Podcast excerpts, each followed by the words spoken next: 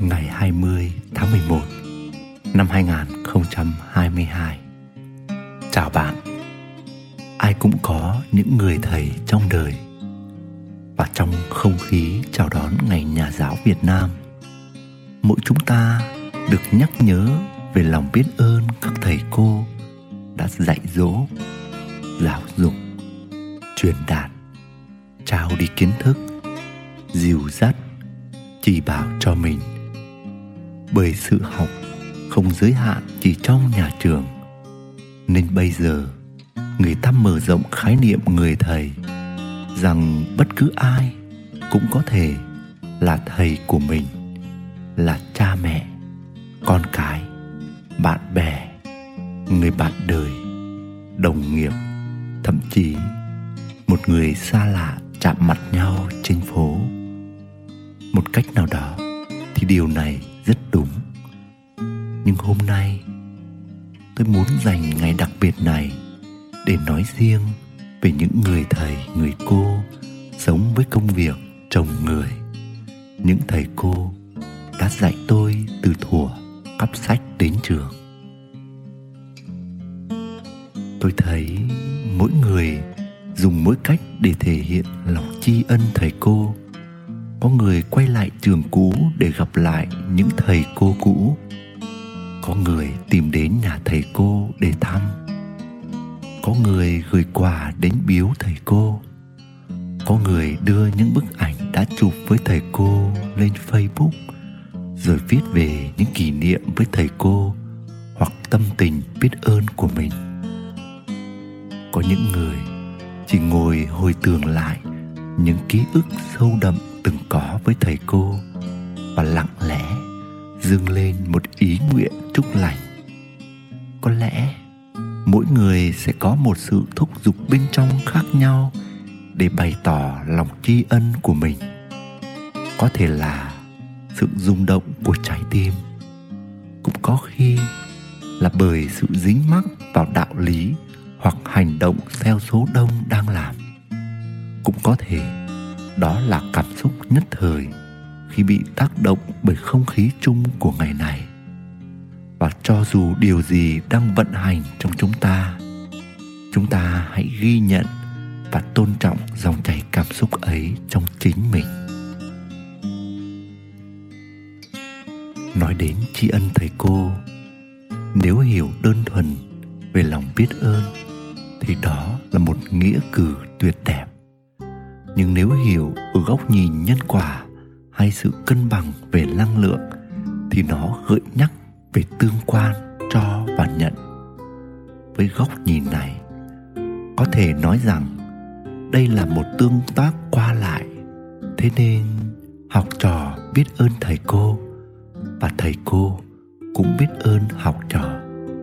Và như thế thì ngày nhà giáo có thể hiểu là một dịp nhắc tất cả chúng ta ý thức về sự cân bằng trong việc cho đi và đón nhận. Vậy cho nên, ngày nhà giáo đơn giản là dịp mình xét lại xem mình đã cân bằng năng lượng cho và nhận chưa. Nếu thấy cán cân chưa cân bằng, rằng mình đã nhận nhiều mà chưa đáp lại tròn đầy, thì hãy tìm cách tương tác với thầy cô bằng một cách nào đó có thể là một lời chúc, một ý nguyện tốt lành, một món quà, một sự gặp gỡ thăm hỏi, hay một sự trợ giúp nếu thầy cô cần. Tùy lựa chọn của mỗi người, miễn sao chúng ta thấy ổn thỏa. Trong tinh thần cân bằng năng lượng ấy, chúng ta đừng thể hiện lòng biết ơn theo hướng tội nghiệp thầy cô, bởi giờ đây thầy cô mình đã lớn tuổi đã qua đời hay đang chật vật về vật chất, thiếu thốn về tinh thần. Cảm xúc này tôi thấy đang nghiêng về thương hại hơn là lòng biết ơn và tri ân công lao dạy dỗ, dìu dắt. Bởi lúc này, chúng ta tự đặt mình lên cao hơn thầy cô để cho đi sự trợ giúp. Đó có thể là một cảm xúc xuất phát từ sự xúc động nhưng rất cần được điều chỉnh lại cho đúng tinh thần của lòng biết ơn. Khi chúng ta hiểu đúng về lòng biết ơn thầy cô, chúng ta sẽ không câu nệ về cách thức thể hiện là tặng quà, tặng hoa, là viết lên tâm tình, lời chúc, lời nhắn nhủ, là về thăm hay một cách nào đó. Chúng ta cũng không xét nét chuyện mình thành công thì mới nên về gặp lại thầy cô. Hay thất bại thì né tránh liên hệ và gặp mặt vì sợ không được đón nhận, sợ bị đánh giá, bị coi thường.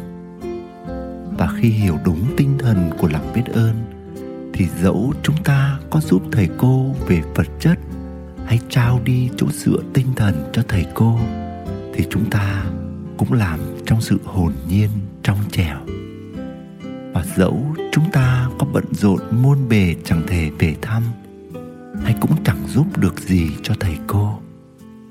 Thì một tin nhắn thăm hỏi tận đáy lòng cũng là đã tỏa ra một năng lượng tuyệt đẹp. Hãy để cho mọi thứ thật đơn giản trong ngày này. Hãy để cho mình tự nhiên được tuôn chảy những ký ức, những kỷ niệm trị niềm tin hay sống lại những dung cảm đầu đời của thời cắp sách đến trường. Những thăng hoa về tinh thần hay những đau khổ về sự dính mắc với thầy cô. Hãy tôn trọng những cảm xúc của mình. Hãy tôn trọng những rung động của mình. Nhưng hãy quan sát và ghi nhận chứ đừng dính mắc vào nó để rồi chúng ta đề cao mình quá. Hay đề cao thầy cô quá. Hay thương hại thầy cô quá. Hay hãnh diện về mình quá. Hoặc buộc mình chạy theo một cách thể hiện nào đó của số đông.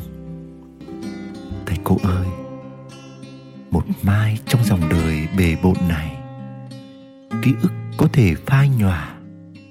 Nhưng những sự kiện, những rung động những tương tác qua lại với thầy cô vẫn luôn còn đó em biết ơn các thầy cô đã từng dạy dỗ em, biết ơn những năm tháng cắp sách tới trường có thầy cô chỉ bảo, biết ơn những ngày tháng ngây thơ dại khờ, biết ơn những con chữ, biết ơn những phép toán, biết ơn những câu văn biết ơn những bài hát, biết ơn những động tác thể dục, biết ơn những lời ân cần chỉ bảo, biết ơn cả những đòn roi của thầy cô, biết ơn vì thầy cô đồng hành cùng em những năm tháng học trò.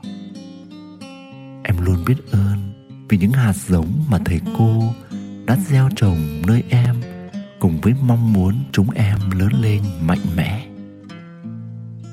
Chúc cho các thầy cô, dù có đang còn đứng trên bục giảng hay không, dù có yêu nghề hay không yêu nghề nữa, dù có đang vất vả, cân bằng giữa nghề giáo và cuộc sống mưu sinh, em xin chúc những lời chúc tốt đẹp nhất. Chúc thầy cô luôn vững mạnh và an vui trong cuộc đời này nghề giáo có lúc được coi trọng, có lúc bị khinh thường và xem nhẹ. Nhưng với em, đó là một sứ mạng đáng tự hào.